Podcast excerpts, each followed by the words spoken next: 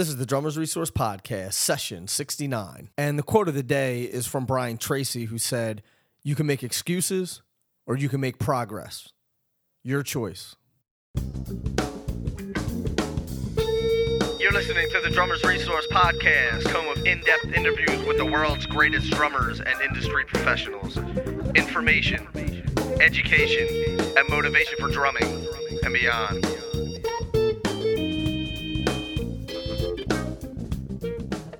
What's going on, everybody? Nick Ruffini here with another session of the Drummers Resource Podcast. And I want to let everybody know that I teach a free webinar on a regular basis called Marketing for the Modern Musician. And this will help you learn what you need to market yourself as a musician in the modern world and brand yourself as a professional, yielding more exposure, more followers, and more gigs. So if you're interested in learning more about that, go to drummersresource.com forward slash register. That is drummersresource.com forward slash register for marketing for the modern musician free webinar. The guest I have today is the amazing Dom Famularo, who has been an influence of mine for many, many years. He is a master educator and one of the most well respected drummers in the drumming community. He's also a motivational speaker, he's an author, and just an amazing human being and, and has so much knowledge and history about the drum set, and he's going to share all of that with us today.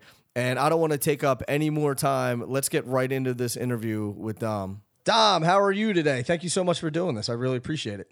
Great, Nick. Thanks for thanks for having me, man. This is exciting. This is good for you for doing all this here to help get the word out to drummers worldwide. Well, you know, it's funny that you say that. Um, a couple weeks ago, I put out a podcast, and and about maybe an hour later, somebody emailed me from Sweden and said, "Hey, I just listened to the latest podcast. It was great." It just amazes me that, that you can put something out and instantaneously it can just go around the world to to anybody who wants to listen to it. Boy, that really is the world we live in now, Nick, and it's pretty amazing as I see it too. I mean, I I have a, a fan page I started just a short while ago on Facebook.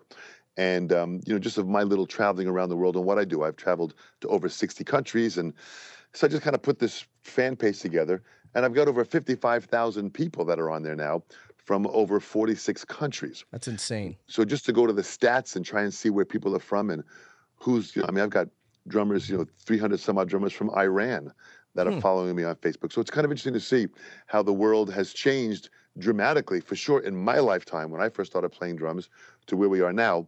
The reach and the voice that you can have worldwide is absolutely amazing. It is amazing. And now, and you do a lot of Skype lessons and and master classes through Skype as well, don't you? I do. This is this is really kind of crazy. I live on the North Shore of Long Island, and uh, you know, uh, offset from the back of my my house, I've got a pretty big piece of property here. I built a 24 by 22 foot you know, out of cement building. It's basically a bunker mm-hmm. that I built, you know, away from my house, so I have the the privacy of my studio. Right. And it's all, you know, wired and and and set up for the internet and everything. And I go in there and I have students that travel to me from over 30 countries that come to me for lessons. But now uh, with the uh, the advent of Skype, which I've been using now for probably the past eight plus years. Wow. I think I was the first person to use Skype uh, in lessons. So the one-on-one lessons has been building, and it allows students now to have access to me in my studio. I've got a big, you know, 27-inch iMac computer that I can see everybody on, and mm-hmm. multi-camera angles, and it's very easy to make it happen. And the quality is good. I've upgraded the bandwidth that I have from my cable here. So if somebody has average or even above average bandwidth, it is crystal clear. Hmm. So now I've been doing Skype lessons as master classes, where from my studio, teachers now are bringing in their students to an area. And I just did one actually yesterday in, in the UK to Andy Thurston, who's got a school outside of, uh, of uh, Manchester in England. Mm-hmm. 25 students, all with practice pads. We lock on the time for when it is. I come on, I see all of the students. They see me on a huge flat screen TV. I take them through ideas of a specific topic for that lesson. They're all playing together. And, and in that hour lesson, I have them playing a good 45 minutes or more of time of them playing while I'm speaking. So when the lesson finishes, their hands are warmed up, they feel the change, they've learned some new techniques. Right. We've had some fun. I've been able to see them, and Andy walks around going from student to student helping out. The students then pay the teacher, mm-hmm. and then Andy makes some money. He PayPal's me my money. It's a win-win all the way around. Right. Once a month, his students are fired up for me to go in there and motivate them and, and, and fire them up so it makes his teaching even more exciting. Mm-hmm. He makes more money in that hour of time than he normally would.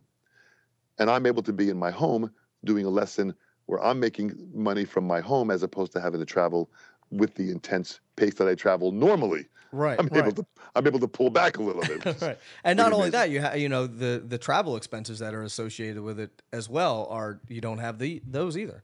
Absolutely, and I really believe, uh, for sure, um, hopefully in my lifetime, that I'll be able to perform actual drum clinics and festivals from my studio as technology gets to that that next level, and I'll be on a huge screen someplace in Australia, and I'll be able to play an hour and a half clinic presentation Mm-hmm. and feed questions and perform and play, and the imagery of what they'll see on the screen will be crystal clear and it'll be as if I am there. That will save the flight cost to Australia.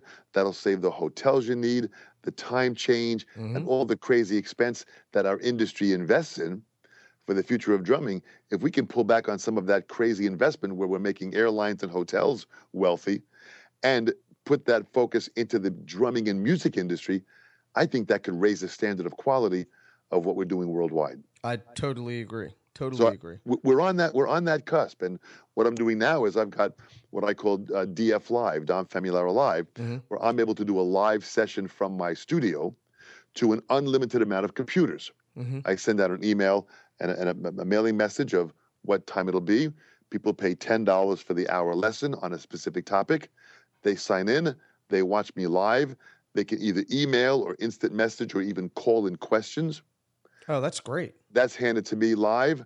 We do it. We did a test market of it. I had 237 people sign on. It worked flawless. Everyone saw it. We did it. One of the students that signed on, which was great, was the great David Garibaldi. Really? And he said, um, and he, he paid his ten dollars and watched the lesson. I was doing some hand technique stuff, and he loved the stuff, and we did it, and he had an absolute blast. And just to have that level of quality of, of people attuned to what's happening, again, there's someone like David who's on the cutting edge of being aware of how technology is helping out. hmm Now, how do you feel about the intimacy of teaching private versus teaching on Skype? Do you feel that one is better than the other, or they're just different?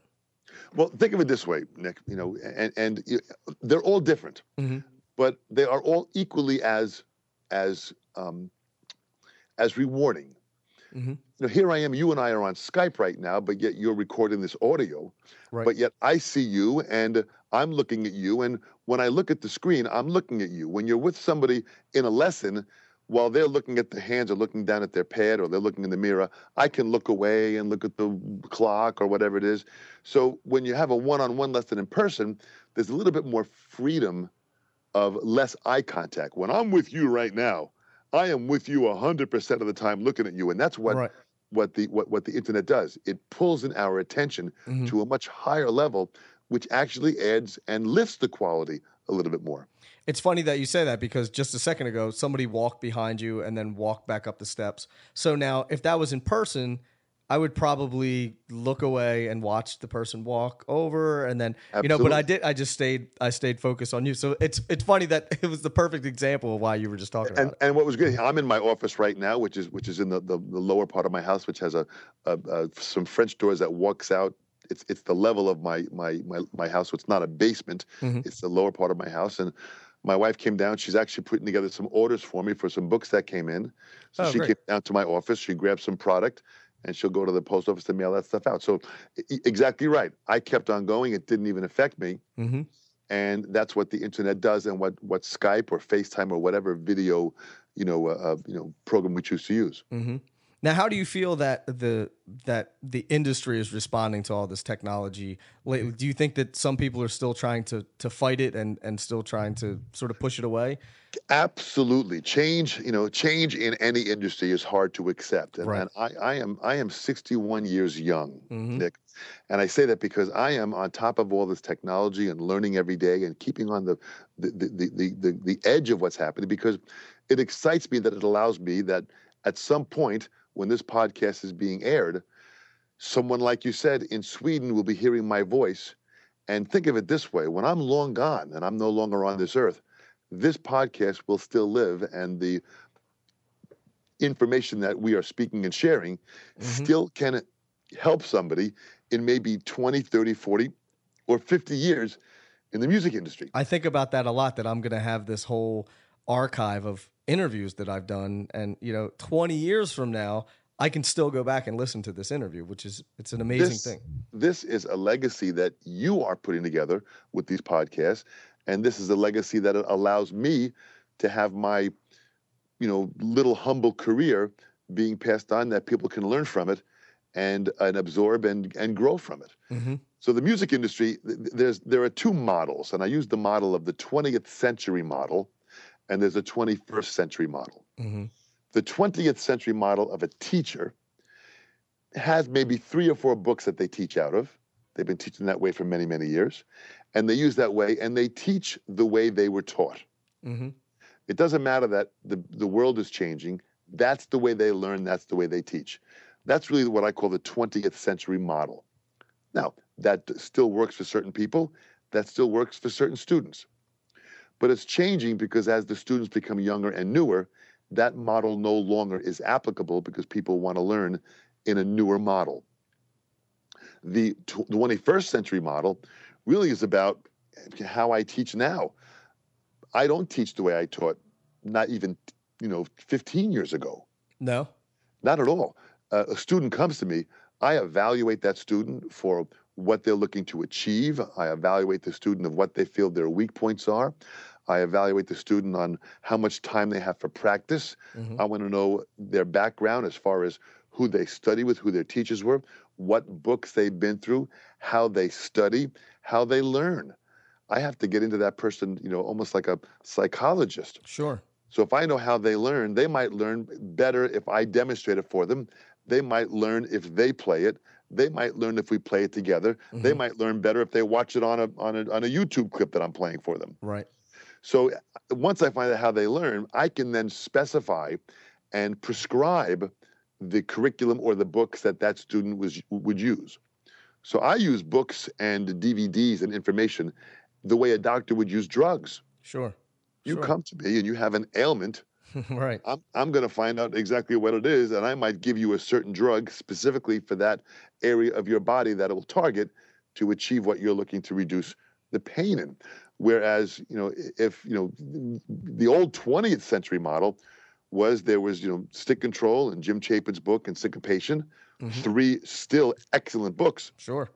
But they're not the only books. They are three of the books to start the springboard to other great books. Mm-hmm. So what happens now is is you know if someone uses that old model and only uses those books, that's kind of how it was when I was younger and I went to the doctor and all they ever prescribed to you was penicillin. Penicillin. yeah. I, I, went in with a. I, I had a, my knee was hurting me. The guy, the doctor gave me penicillin. I had a toothache. He gave me penicillin. I had a backache. I had a scar, a cut. Uh, what, penicillin. Now, now I, penicillin doesn't do anything for me anymore. Right. I'm immune to it. Right. Right. Right. so that's kind of what happened. So now I can look back at what that student wants, and I can better hone in on exactly what is best for that student. So the quality of lesson that I have found has actually gotten better in how I'm teaching, and it's even more exciting because now everybody gets a plan mapped out specifically for them. Mm-hmm. And that really to me is where is where to begin. Absolutely. That's that's a great approach because I think like you said a lot of people are stuck in the old model where they say, "Here, these are the book you have to go through stick control, you have to go through the Jim Chapin book, you have to go through four-way independent or four-way coordination and you can only you're you're going to play the snare drum and that's it. And you know let's work through that stuff for the next year. I mean even even reading stuff. I mean I, when i learned I, I, worked out of some great great masters here in long island. Al miller was an incredible reader. He could read rudimental books and classical books and big band charts. Like you put it in front of him and he played it like he owned it and ha- and knew it all of his life. Right. And it's an amazing skill. Mm-hmm. but at that time in his life there was more big band chart reading. There were shows that singers came in and gave you charts. There were more, um, you know, gigs that happened where reading was more required. Mm-hmm. So when I learned from him, that was a skill we had to learn, and I put in hundreds of hours of going through many different books to develop my reading skill. Mm-hmm. Well, now that isn't the case nowadays. If a kid's playing in a band, and the band is is writing their own tunes, he only has to have enough reading information so he can chart out his own little chart. Right. As opposed to having to go in and read a chart. Mm-hmm. Or maybe if a guitar player comes in with a two measure rhythm, he might have to figure that rhythm out. Mm-hmm. So his reading skill does not have to be at the level of sight reading Buddy Rich's chart West Side Story, Sure. you know, Sure. which I did years ago. So it wasn't at that. It's a different level. So to adapt and be flexible is really where the 21st century model is at. So do And- you and- think it's less important to know how to read now? Absolutely. Yeah. It's and that's difficult for me to even say because sure, in, yeah. in my time, man, that's a skill. Now I happen to know that if somebody's serious about playing drums, they're going to realize the importance of reading music Mhm. because if they do have the importance of reading music, it's going to help them in many other ways. I, I'm in my car and I'm and I'm driving and I hear the new Maroon Five Five album out Right. and I hear something the drummer is doing, and I kind of go, man, that's cool. I'm able to literally, of course, when I'm in the passenger seat when my wife is driving, Right. I'm able to transcribe that immediately and remember that groove. Mm-hmm. And, And that is that is a, a very uh, a very good skill to have and a very useful skill to have. so that's something which I know as a professional that's going to help me out. But if someone's just a hobbyist, they don't have to have that skill. They can buy the recording and listen to it five or ten times, and kind of learn it through assimilation that way. So, so th- there are different ways to reach different people for different needs. I think teachers nowadays really have to be skillful at understanding what education is today Mm-hmm. not just what teaching is. What is education? You know, when someone comes to me, I want to use the resources of my knowledge to assist them to achieve what they want, Mm-hmm. what they, what they want to achieve that's going to make them happy. That's very important. Yeah, absolutely. Absolutely. And you mentioned the importance of education and you are I consider you a master teacher and I think that a lot of people out there play drums and then they say, "Well, I'll teach on the side because I need to make some extra money." So they use that as a as a side gig. But you I feel have always been concentrating on teaching, right? I mean, that's you. Do you, I, I I feel like you you love teaching, and a lot of other people just teach so that they can make money. You know, it's funny, Nick, how my life turned out. I mean, when I was 12 years old, I became a professional working with bands around the Long Island area. And I worked, and I How worked old were you when you when you started playing? I was about 11, 11 years old. I started, and after about a year, I had a, a you know the, the the Beatles had hit and kind of inspired everyone to want to play music. Mhm. And here I am playing in, in a in a in a in a couple of bands. My two older brothers and younger sister played musical instruments, so we had a band together. I had outside bands that I met, and at that time when the Beatles hit in 1964, everybody was putting bands together. So I was in like three or four bands by the age of 12 Wow. playing and and and, and playing Beatle tunes or or playing you know uh, uh, other different bands that were out on on the AM radio at the time Mhm. and playing their tunes. It was great, great fun. And then there were many more opportunities for Sweet 16 parties, and you know uh, the the the VFW hall would have a party and hire a band. So every week there was there were parties going on. So I began to work and played in tons of bands from the ages of 12 until actively till probably about 35, 40 at a pretty steady basis. Mhm. Then I began to pull back. And at the age of 17 is when I started my teaching practice. Because having played here in Long Island, many drummers were asking me when they heard me play, Dom, we like what you're doing. Can you show me what you're doing? Right. That's kind of how my teaching business started. Now, I happen to love teaching. My dad had, you know, in, in his field, got involved with teaching. My mom was always a great teacher at what she did, so it was kind of in my family blood. Sure. So with that, I always loved being able to explain and see the reward of someone moved by my effort to help them learn and grow. Right. There's a power in that that's extremely exciting for me. So with that, at 17 years old, I start teaching. Next thing I know, I'm, I'm, I'm not even 18 years old, and I've got 50 students a week. Wow. And I'm and I'm and I'm making money from teaching, but I was also playing in six different bands. Mm-hmm. So, ju- so my life was always intense, you know, and, and, and scheduling that. So I kept on going with that, and the teaching just kind of stayed. I've never advertised for teaching, but my teaching practice has always been intense. So as I can continue doing it, I then begin to fine tune my teaching practice room, Mm-hmm. where I wanted to improve it because I wanted two drum sets at a time when everybody was only using one drum set. I wanted a practice pad, but not just put the practice pad on this drum set snare drum. I wanted to have a separate station for that practice pad. Right. Then I wanted to do snare drum reading exercises, but I didn't want to read a lot of those Wilcoxon or Pratt rudimental books playing on an actual pad. So I went and I set up a snare drum that I could stand up at, so I could play it standing up and played it on the snare drum. So my teaching room evolved into these three different stations: Mhm. the practice technique station of having a practice pad with a double pedal on a on an on an Evans uh, RealFeel practice pad, uh, you know, bass drum Mhm. pad, and that's station number one. Station number two were having snare drums to read these books on. So I've got one snare drum for classical studies, classical reading. I have a marching snare drum, a Mapex, you know, field marching drum with a Kevlar head on it, Mhm. and I've got an old, you know, rope drum Right. for the old colonial type drum, Mhm. just to with an old calfskin head from the Cooperman Company, which just gives you the feel of what they played hundreds of years ago and how you had to really work to make those sticks, you know, move on that do you have, do you have the calfskin head. do you have the strap?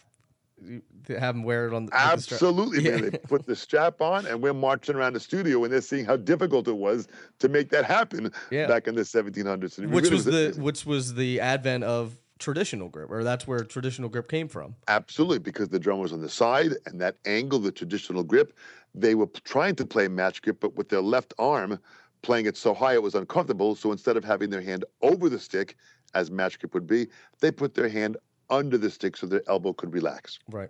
Right.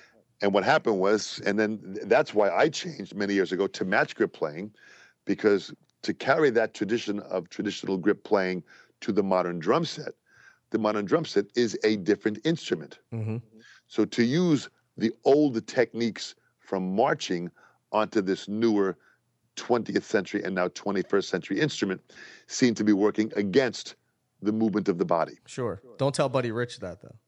Well, I think because he, know, he he had a he was pretty adamant about that for a little while. Buddy played a lot of match grip playing. There's tons of video on YouTube of Buddy playing match grip. Buddy was an excellent match grip drummer. Yeah.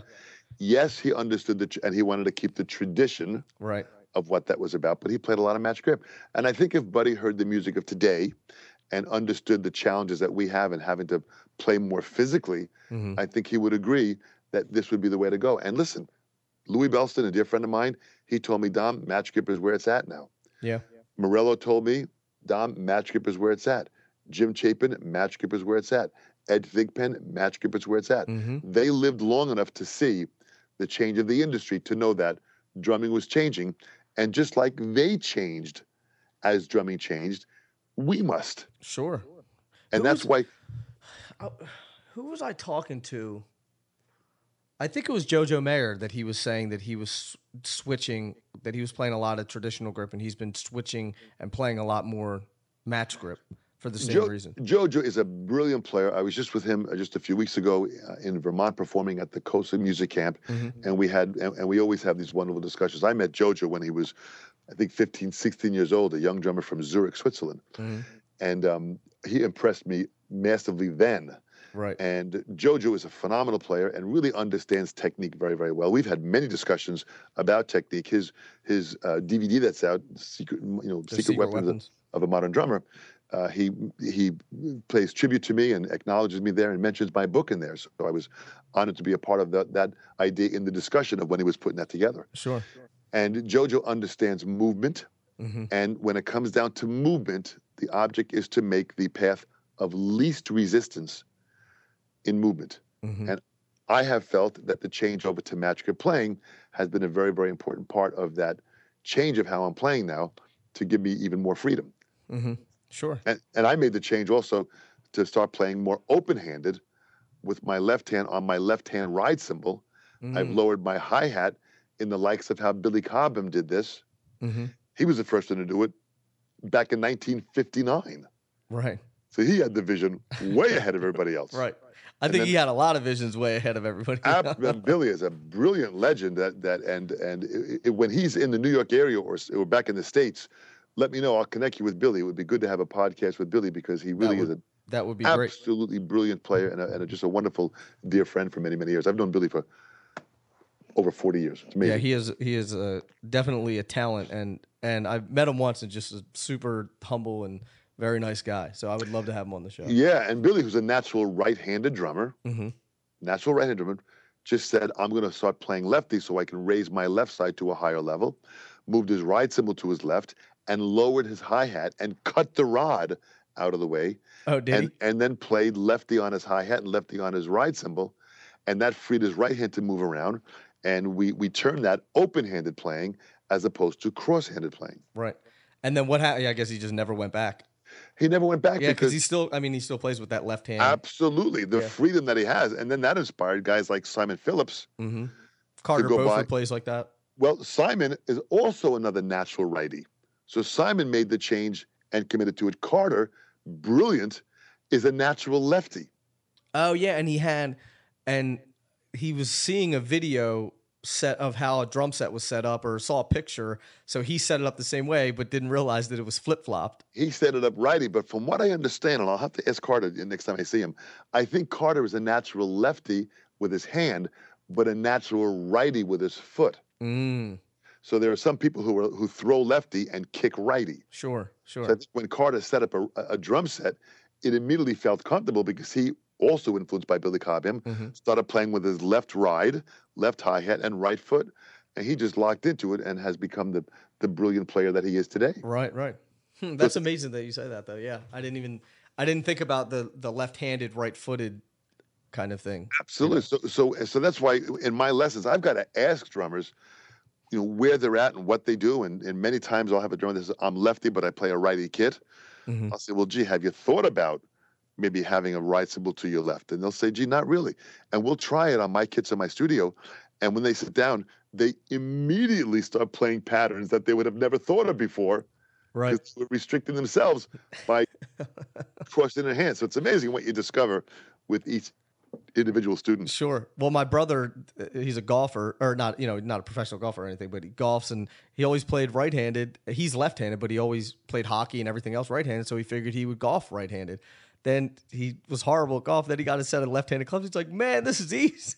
How, how amazing. This is And- and absolutely amazing. that really is the game. You got to understand where your strengths are sure.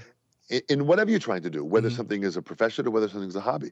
And that's a great example of, of, uh, and that's why they make left-handed golf clubs. You know? exactly. Yeah, absolutely. So this may be a, a pretty broad question, but how do you how do you um, how do you suggest that people really evaluate their own playing to figure out where their strengths are, where their weaknesses are, and because it's kind of like if you don't know, you don't know. Yeah. Um, and I because I know a, a lot of people say, well, I don't I don't know what to work on next. I don't know I don't know what I'm really good at and what I'm really bad at because you know I don't know if I'm bad at playing jazz because I've never you know I don't know what jazz is or whatever the you know whatever the situation may be. Yeah, I, I, great question, Nick, and, and it's and, and I get that question a lot from people when when when, uh, when they email me or you know I get several hundred emails a day. So I'm down in my office here, you know, at 6 a.m. Well, thank So- you for responding to mine. I appreciate Yeah. I, I thank you for the opportunity of, of having people, you know, even be able to uh, hear my voice and what we're doing. Absolutely.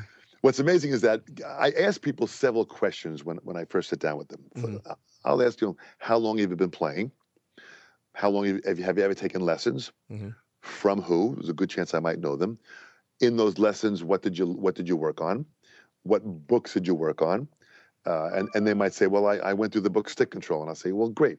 Um, with the book Stick Control, you know how how many pages did you go through in Stick Control? And they'll say, well, I went through the book, and I'll say, well, did you go through the entire book? They'll say, Page well, five and six. not really. I went through the first three pages, five, six, and seven, right? And I'll say, well, great. So, so you went through the first three pages of Stick Control. Did you ever look at any other parts in Stick Control? And they would go, well, not really. I say, okay. So what you did was you have a book, a brilliant book, and you only read the first chapter. Mhm. So imagine buying a book that you're excited to read, and you know, would you understand any of the books that you that you have read if you only read the first one or two chapters? Right. The answer is no. So Lawrence, George Lawrence Stone, you know, mastermind the beautiful segment of taking you from one place to another place in his book, and by following the book, the way you go through is how you learn to achieve more stick control. Right. So when I ask them all these questions, I kind of see how they learned and what they know. Then I ask them, you know, is anybody in your family musically talented? hmm Sometimes you get, well, absolutely not. My parents are not. Brothers and sisters, no. Or I get, well, yeah, my, my older brother plays guitar and we jam a little together. My my dad, you know, used to play saxophone and my mom's a singer. And so I'll, I'll understand more of what's in their family. hmm And that's important because that then tells me there's probably more music played in their household than somebody who's not involved in music. Mm-hmm. So that gives me a chance to kind of see how they even listen to music. Then I ask this question I say, name me the five, five top drummers in your life that inspire you and influence you, that whenever you listen to them, it really kind of gives you energy. Five drummers, alive or dead. So if I say to you now, Nick, name me five drummers that you can name that inspire you and influence you that are a part of your love for drumming. Who would you name? I would say Steve Gadd. I would say uh, Elvin Jones, Right? James Gadson. Uh, top five, man, that's hard. Uh, mm, probably Rick Marotta and Steve Jordan. Okay, yeah. I wrote these down. And Steve Jordan. Great. So in that, with Gadd, I understand he was, you know, his influence is is, you know, it doesn't have to be spoken of. You know, Gadd, just by saying the name Gadd, a standard is set. Right. And, it, and if someone doesn't know of that standard, then they really have to research Gadd to a high level and not just watch a couple of videos on YouTube. Right. Elvin in the jazz world and the creative world, you know, opened up doors that are people are still attempting to walk through today. Mm-hmm. James Gadson, I had the chance, the wonderful chance of interviewing him for an organization called The Sessions. The Sessions.org, ORG, is a, a panel of, of uh, industry people that I am able to become the moderator for of this panel of great industry people that we go to different universities and help universities and music students to understand more about the music industry. And we have what's called a Legend series, of which James Gadson was one of them. Mm. Rick Marotta, I mean, talk about coming from a family that is, you know, beyond comprehension musically talented Right. is beautiful. And then someone like Steve Jordan, who not only is a phenomenal drummer, but an incredible producer and you know musicologist of history of music and and you know he just he produced John Mayer's you know one of John Mayer's CDs Yeah. and brilliantly done. So you're talking about you have a good influence here of guys. If I mention someone like Bonham, Mm-hmm. Did you ever listen much to John Bonham? Yeah. Yeah. A lot, Uh, average. I th- I listen to I think I listen to more Zeppelin than Bonham, if that makes any sense. Absolutely. So, So I I mean I've I've you know I've listened to a lot of his stuff. I've listened to Zeppelin a lot, but have I analyzed him like I did Steve Gadd? No. okay. How about someone like Buddy Rich? Uh yeah, well, sure. I mean, obviously listen to listen to a lot of Buddy Rich, but same same deal, never analyze. Okay, him. so so what I would do is when I find someone like this here, when someone says to me Steve Gadd, then I say if you want to understand Gadd better, Mhm. you have to really study Tony Williams and, and Buddy Rich more. So we start to go back into the workings of how we can expand someone's excitement about the drummers that they love to hear. Sure. You know, if you're talking about Elvin, now you're talking about going back to Papa Jo Jones and Max Roach and a lot of the earlier drummers that Elvin. Today's. Papa Jo Jones' birthday, actually. Absolutely. I just saw it on Facebook. Yeah. Yep. So with that, now you start going back into time and you're finding out. So when I find out, and I do this with these different students, then we start to find out what is it that they're looking to achieve. Mm-hmm. If they want to play more like Gadd, then we have to go back and study more of Gadd, and we have to go study who Gadd studied. Sure. And in that, you'll then find out where your strengths and your weaknesses are. Mm-hmm. So if someone wants to play more like Gadd, they really have to study more jazz. Gadd came out of that world, Right. you know. So so you know, it really is a very important part of. Then if they if they say, well, gee, I'm not really good at jazz, then I'll say, well, listen, why don't we start to work on some jazz so we can open you up a little bit more, so you can open up that level to understand more of what Steve does, Right. Right. and and that's how we begin to find out someone's weaknesses, or what someone may want to work on. Sure.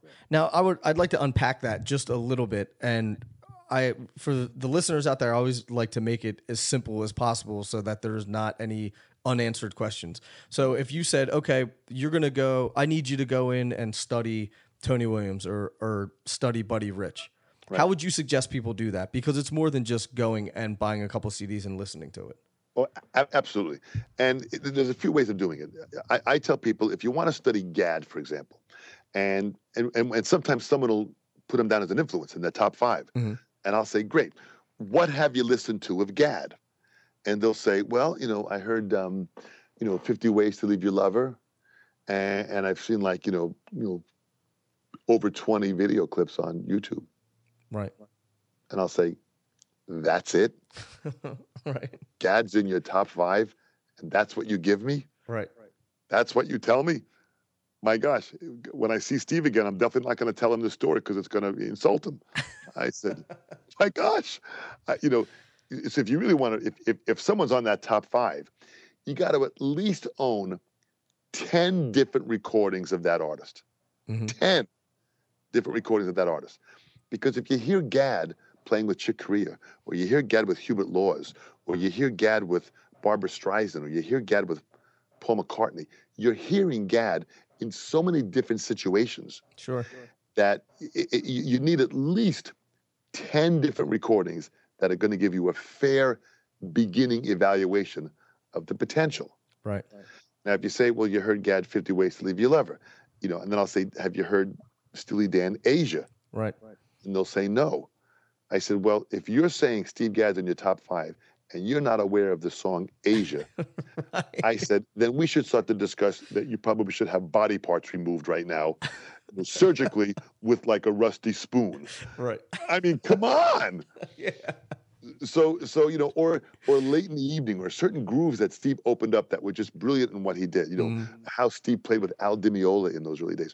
Brilliant. And that late in the evening groove, he played four drumsticks and absolutely, it's man. amazing. Totally creatively changed the world of drumming as we know it. Mhm.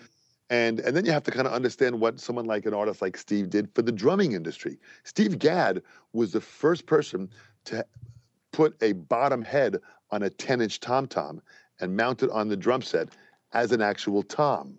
really Yeah, absolutely. Before before Steve Gadd, the 10-inch tom was a concert, concert tom, tom, just no head on the bottom. no bottom head, and it was tuned and it, and it was you know six, eight, and ten on a separate stand, and you played that before you hit your 12-inch tom tom, then your 13-inch tom tom, then your 16-inch floor tom. So Steve went to Frank Ippolito's in New York City with a 10-inch concert tom and said to the guys, guys, could you please put a bottom head on this? hmm And I remember that because I, I- I was there. And, and, and the first reaction was, Steve, you don't put bottom heads on concert toms. What are you doing? It's a concert tom. Right. And Steve, as humble and as polite as he is, as polite as he is, he goes, "Yeah, I know that. I just kind of kind of want to hear what it sounds like."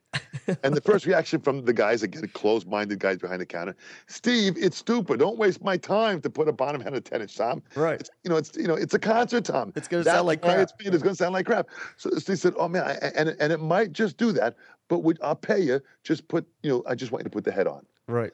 So it was kind of like almost in disgust that the guy behind the counter did it.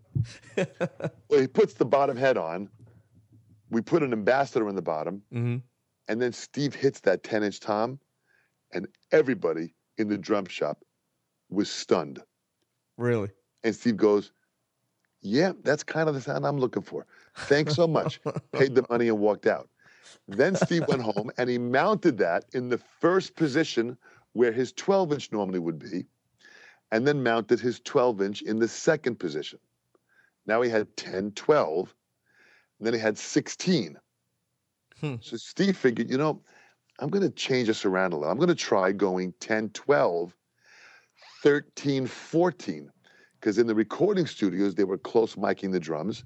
And he figured, I'm going to get a big sound out of a smaller drum to see if that sound can be used in the recording sessions to get a, a you know my kind of a sound. hmm So, so the 13 and 14 inch floor tom could not be mounted with legs because there were no legs long enough.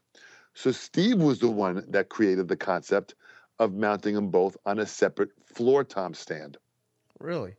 That was Gadd. Gadd then mounts the 10 and, and the, the, the 13, 14 on a separate floor tom mount. And then he puts it, now he plays playing 10, 12, 13, 14.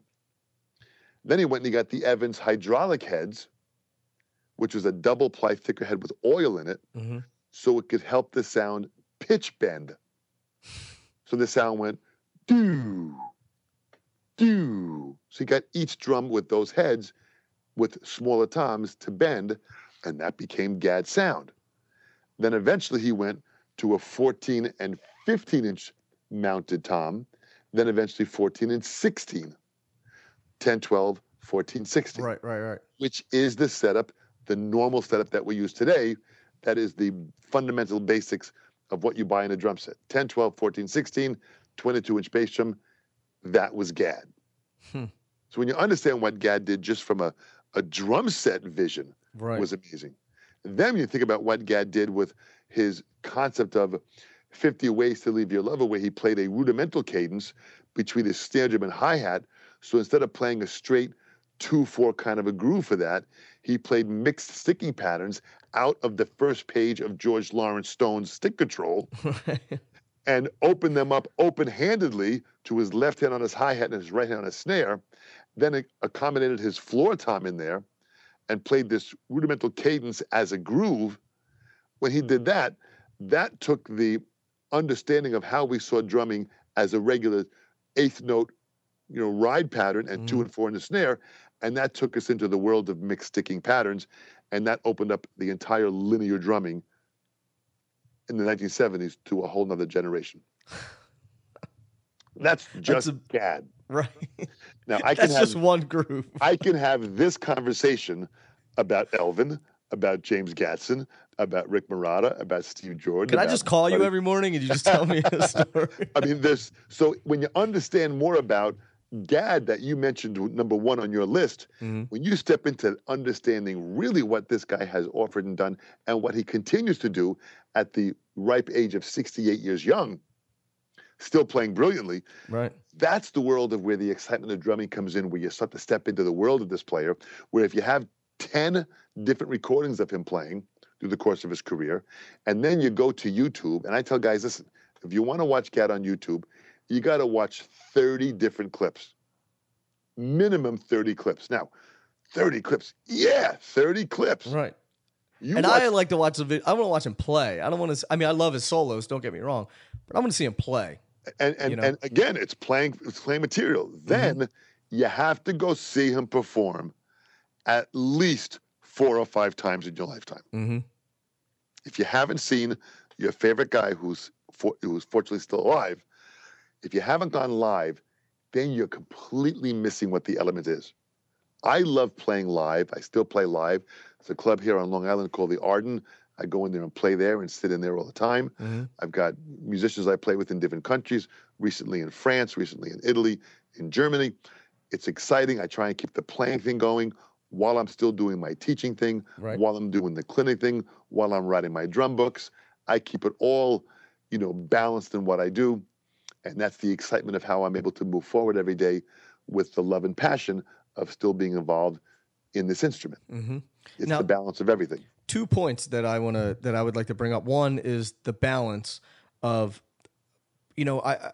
It's now it's getting increasingly harder to make a living in this industry, and a lot of people are trying to balance all of these things. So, question one is how do you how do you manage to balance all these things and do them really well? Because everything that you do, you do well. You don't you don't kind of uh, get this half baked idea and it, and it comes out and it could have been better, but it wasn't. Everything that you do is always done really well. And the second thing is keeping this passion alive and staying motivated because I know a lot of the stuff that you teach, not only are you a drum teacher, but you're also a motivational speaker and you do a, a lot of, of, um, speeches and, and clinics on that side of things. So how do you keep motivated on a day-to-day basis as well?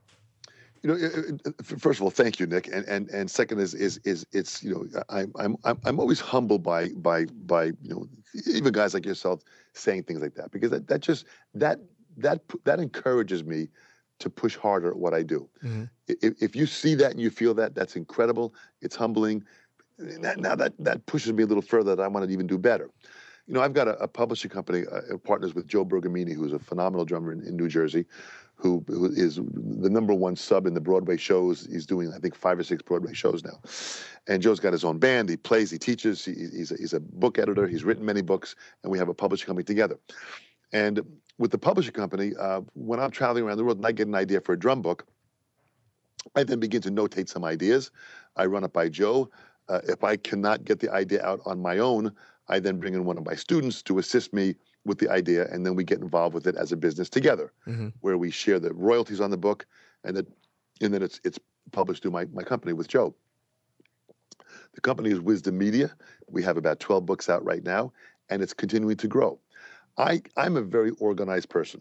I use Google Calendar. Mhm. And in that calendar, I share it with my wife, and I tell my wife any of the family things that I must be at, put it in the calendar. My boys' concerts, what they're doing at college, whatever's going on, put it in the calendar. She puts in her religion class. She, you know, when she's teaching it, whatever happens, it's in Google Calendar. Right. Then I put in there the days that I'm going to I'm going to travel. So, for example, I'm leaving the morning of the 17th of October to fly to Milwaukee to play a, a, a festival with um, um, Thomas Lang, Omar Hakim, and Brian Frasier-Moore Oh, for great. Cascio Music for Interstate uh, Music in uh, in Wisconsin. Mm. Great store. They they have this this uh, drum fest every year. Mhm. Great guys. Great store. There'll be over a thousand people in the store. It'll be incredible. I've done I've done that. The festival's been around for 20 years. I've done it. I think for you know 15 of those years. Right. And I'll leave on that Friday morning. So I put in on the calendar. You know, fly to Milwaukee. Then on Saturday I've got Cascio Festival.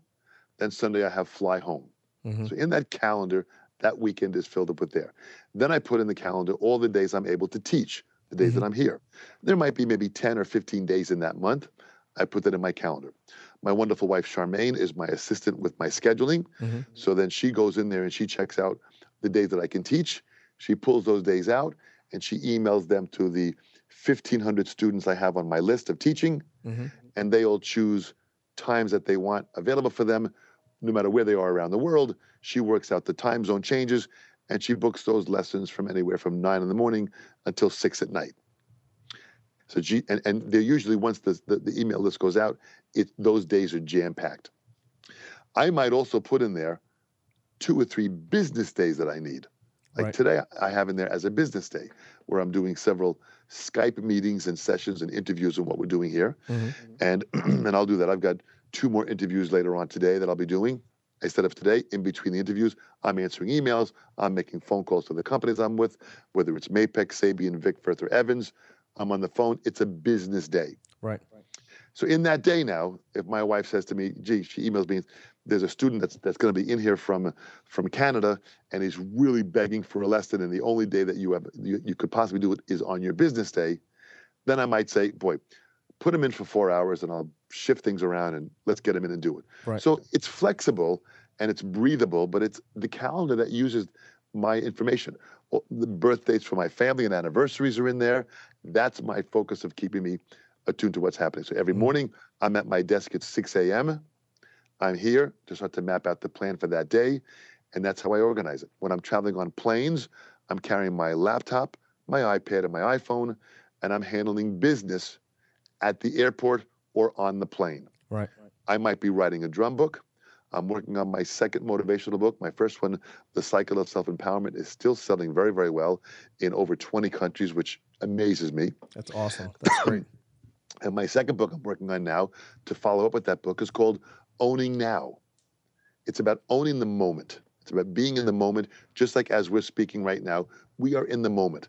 I'm not worrying about the different emails that are coming in as I'm speaking to you. Mhm. I'm not worrying about the text messages that are coming in or my messenger on Facebook, you know, blinking, telling me that there's messages. I ignore all that. I'm with you. We own the moment. We've got another five more minutes we can crank this thing on with. And I want to give you all that time. Once I finish from this moment of owning this moment, when I say goodbye to you, I'm into my next moment. Right. Right. So to me, I stay in the moment no matter what I'm doing all the time. So hence that book is Owning Now, which is the follow-up. I might be on my airplane and I might make notes from an idea that I have into my iPhone 5 in my notes in my notes, you know, uh, app Right. under my chapter owning now and i might speak the, the, the idea right in there and i'll get to it later on to expand it into my computer hmm and because it's in my phone on the notes section it then goes to icloud it's everywhere so when i finally get to my computer at the airport delta sky lounge Right. and i open up my computer that note that i did on my phone comes up on here so i can then start working on my book owning now while i have a half an hour wait for my flight Right. so the usage of time and time management. People speak about time management. I believe you can't manage time. Really, what it is is life management. Right. I have to manage my life inside the time that God's given me, and I don't know when it's going to end. right. And it could be it could be today. Right, So right. I got to squeeze the most I can out of organizing myself because I don't know what I've been given with, and that's part of what I say in the book Owning Now. When it comes to this game of life, understand nobody gets out alive. Yep. If you understand that, that means my object now with my life is to try and live as long a life as I can, to be as healthy as I can for my boys and my family, and then to try to matter in that time to make a difference. And that's how I manage myself and my life inside this calendar of what I do so mm. I can maintain balancing all of this. And it's the balance of not only my career and what I'm doing, but it's most important is to balance my family time to Sure. have that time with my family, to have that time with my wonderful wife, my boys, and all that I'm doing in the process. hmm So that's really the balance that comes in. Once you understand that, and there are tons of books that I recommend, you know, books for different guys to read, as far as how they can improve that. You know, libraries are filled up with books to learn how to eh, manage what we do better and achieve what we're trying to achieve. hmm Now, what about the staying motivated side of things? How do you get up every morning and just say, "Man, I, you know, I got to get down to my desk and and because you know it's difficult because you, you and I we both work from home, Yeah. right? So it's it some days you get you know you gotta you gotta get some extra motivation in you because you get up and it's you could just as easily lay on the couch all day if you wanted to, you know. You know, I haven't laid on my couch, Me neither. Believe it or not, since I was probably 14. That's just I'm the same way. that's just never been in my inherent insanity of how I run my life. Me neither. I am a type A personality. I'm a Virgo. I want things done organized and, and efficiently, and and I I um, the, the motivation for me comes from a I've got a, a beautiful family. My wonderful wife of 20, soon to be 21 years, Mhm. supports me 100% in what I do. She's my partner in what I do. She's you know putting out orders and answering emails and taking care of my students, and she's involved with my business. It's very exciting to work with her and do what I want to do. So I'm inspired to work with her. I've got three wonderful boys, Maxwell, Jonathan, and Dominic. They are 16, 18, and 20. They are just great kids that are into life and into what they're doing. My two oldest are in college, in Brooklyn College and in Purchase College. Maxwell, my 16 year old, wants to go into forensic science. So we just did a tour of John Jay College in New York. And we went there. So Great. it's inspiring to see that they're now putting together their lives and and it was just like yesterday when they were born, and it's gone by so fast that I'm inspired every day just to see, to, to be motivated through their lives. So once you bring children into it, that's a huge motivating force. Sure, sure. Then I own a house here on the on in, in Port Jefferson Village in Long Island. Wonderful little humble house that I have here with my studio, and I've got to run this house. Right. I've got, I've got responsibilities as a homeowner uh, in my village and my community. I'm on many committees that I'm working on with our, our mayor here in town. She contacted me and wanted me involved with certain programs that she's doing because she felt she had confidence in the way that I spoke in front of people. So to represent some of the village doing certain things, she's got me. So I'm involved in some volunteer community work. So all of this that's happening, my life is so full that there isn't the time for me to be unmotivated. There isn't the time for me to even say, boy, I, I have nothing to do today. That Right. never comes up. Right. So what I do is I've got to wake up early just so I can see the the exciting challenges that I have, and I see everything as a challenge, not as a problem. Mm-hmm. Problem for me is a sucks energy out of me. It's negative. Right. A challenge excites me to to literally rise to the challenge. I That's where I want to go. I agree. So every different task, what you're doing with your podcast and what you're doing with the stick manufacturing and what you're doing with even the balance of the family restaurant and what you're doing with your relationships that you have in your life, this is all part of it. When you organize this into a place, whether it's an online calendar or however you organize it, it really is exciting that every day is a completely different adventure. I want to make sure that I am thankful for the life that I have, that I'm able to breathe and wake up in the morning and say, wow, God gave me another day. Let me see if I can serve this day well. I totally agree. That's really what it all comes down to. That's the that's the perfect way to get up every day. I think. Right? And the fact that I can get up and come down to my office and have a business day and I'm still wearing my freaking slippers. This is huge. It does. I don't even have any shoes on, so hey, sometimes I do Skype lessons. I'm in my underwear. Hey, listen, as long as the camera's from waist up, Right, it doesn't fine. really matter. They don't know. One time the camera slipped, and one of my students saw me in my boxer shorts. The freaking kid almost had a coronary on the freaking Skype thing. So now my wife says, "Listen, will you wear some? You gotta wear freaking some pants. Put your freaking pants You're on." not a news anchor. Oh, I thank you very much. Exactly right. Laughter, if there's a belly laugh every day, those endorphins and what goes into your mind and what gives you longevity in life, laughter will do it for you. So I laugh every day. We, I have jokes every day with people. We just tease every day. My wife, I laugh. We just laugh to squeeze the most out of it because I don't own tomorrow. I don't even own later. Right. So, you know, if someone hears me and, and they hear my voice now, I'm alive now. I want to try and do the most I can with this life. Someday they might hear this podcast when I'm not here. Mm-hmm. And at least they'll be able to say that, boy, when he did live, this guy really pushed He the lived. as much as he can. He lived. Yeah. I totally agree with that. That's the that's the way I live my life too. So I have one last question for you. So what's a you mentioned there are all these books out there and and I know that you've read a bunch of books and you and you wrote the cycle of self empowerment. So outside of that book, and I'll link to that book uh, in the show notes for this for this podcast. But what book do you recommend for people? Well, I, I'd say, you know, I, I start people on a, on a few different books. I would say one of the first starting books to get into would be a book called The Seven Habits of Highly Effective People, written Love by that book. Stephen Covey, C O V E Y. Very important book to read through very well. And I tell them when you read the books, read it using a highlighting pen. Highlight a, a word, a sentence, or a paragraph that really hits you specifically. What you highlight would be different than what someone else would highlight Sure.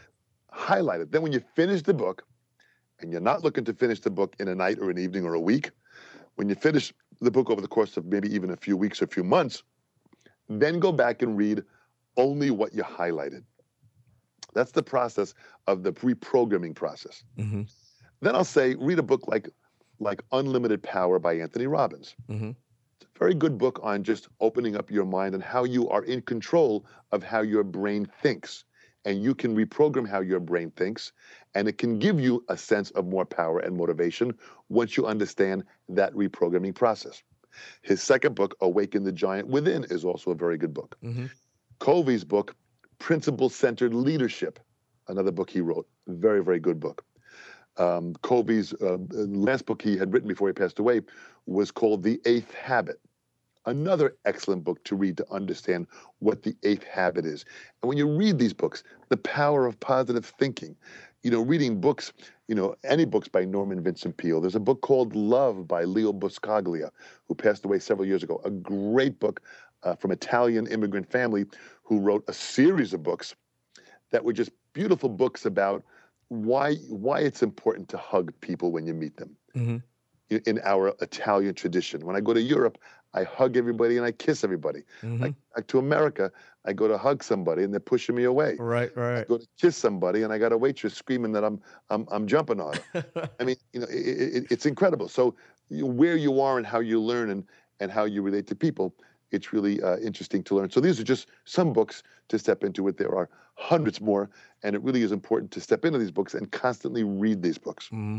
hmm I agree. I've read most of the books that you, that you mentioned. I have a whole list of books on the website as well that I that I suggest for people, and a lot of the ones that you mentioned are on there. So. Absolutely. The Power of Now is a great book. Mhm. The Power of Intention by Wayne Dyer, a great book. So there are so many great books out there that I tell everybody go to, and you can go to your library and get them free. So if someone says I don't have the money, fine, go to your local library. You can get them free. Mhm. Uh, you know, books. I download all of my books now. I, I, I have them all digitally. I download them on so I can I can read them in, in the course of my travels on any of my devices. I usually get audiobooks, but the issue is you can't highlight in audiobooks. Well, yeah, and, and you know, and on the digital books, you can highlight. You, you'll, Right. you learn how to highlight. So it's a pretty, pretty interesting process. So it's really exciting that there are ways to make it happen.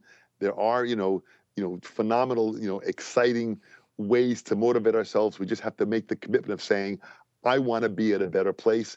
That's the start. Sure, I agree, and I think that's a that's a perfect place to to stop and. Uh, Great, man. Well, thank you so much. And thank you so much for what you're doing. And I think Drummers Resource is a great, great avenue to allow many, many drummers the opportunity of being able to voice who they are for current generations and future generations to enjoy. So I thank you so much for the opportunity. Thank you very much. It was an absolute pleasure. I would love to have you back. So any anytime we can uh, arrange to have you back and we can we could talk more drum stuff would be amazing. Bring it on, man. You email me anytime, track me down from wherever I am in my global travels, and we'll hook up for sure. That sounds perfect. Thank you so much. Good right, luck. Dom. Enjoy the rest of the year. Thank you, man. You too. Bye bye. Bye. There you have it, the great Dom Famularo, always entertaining, so knowledgeable. I could have stayed on that phone call for hours and hours and hours. So I definitely want to hook back up with Dom very soon. If you want to learn more about Dom and check out all of his books, you can check it out at domfamularo.com. Also, all the stuff that we talked about and the resources and links and everything are available at drummersresource.com forward slash session 69. And if you're interested in checking out the webinar that teaches you how to market yourself as a modern musician to get yourself more exposure, more followers, and more gigs, I teach these webinars 100% free, and you can learn more about it if you go to drummersresource.com forward slash register. And check me out on Facebook, facebook.com forward slash drummers resource, on Instagram at drummers resource, and on Twitter at drummers r source. Also, I'm coming out with a new series called Ask Ruffini. So you can send in your questions, anything to do with drumming, the music business, what my favorite foods are. I don't care what you ask me. Just send me the messages on Twitter and use the hashtag Ask Ruffini, R U F F I N I, and I will be answering them for you. And it's going to go out on YouTube, and then I'll also put it up here on the podcast as well. Until the next podcast, keep drumming. Thank you so much for listening, and I'll be talking to you soon. Peace.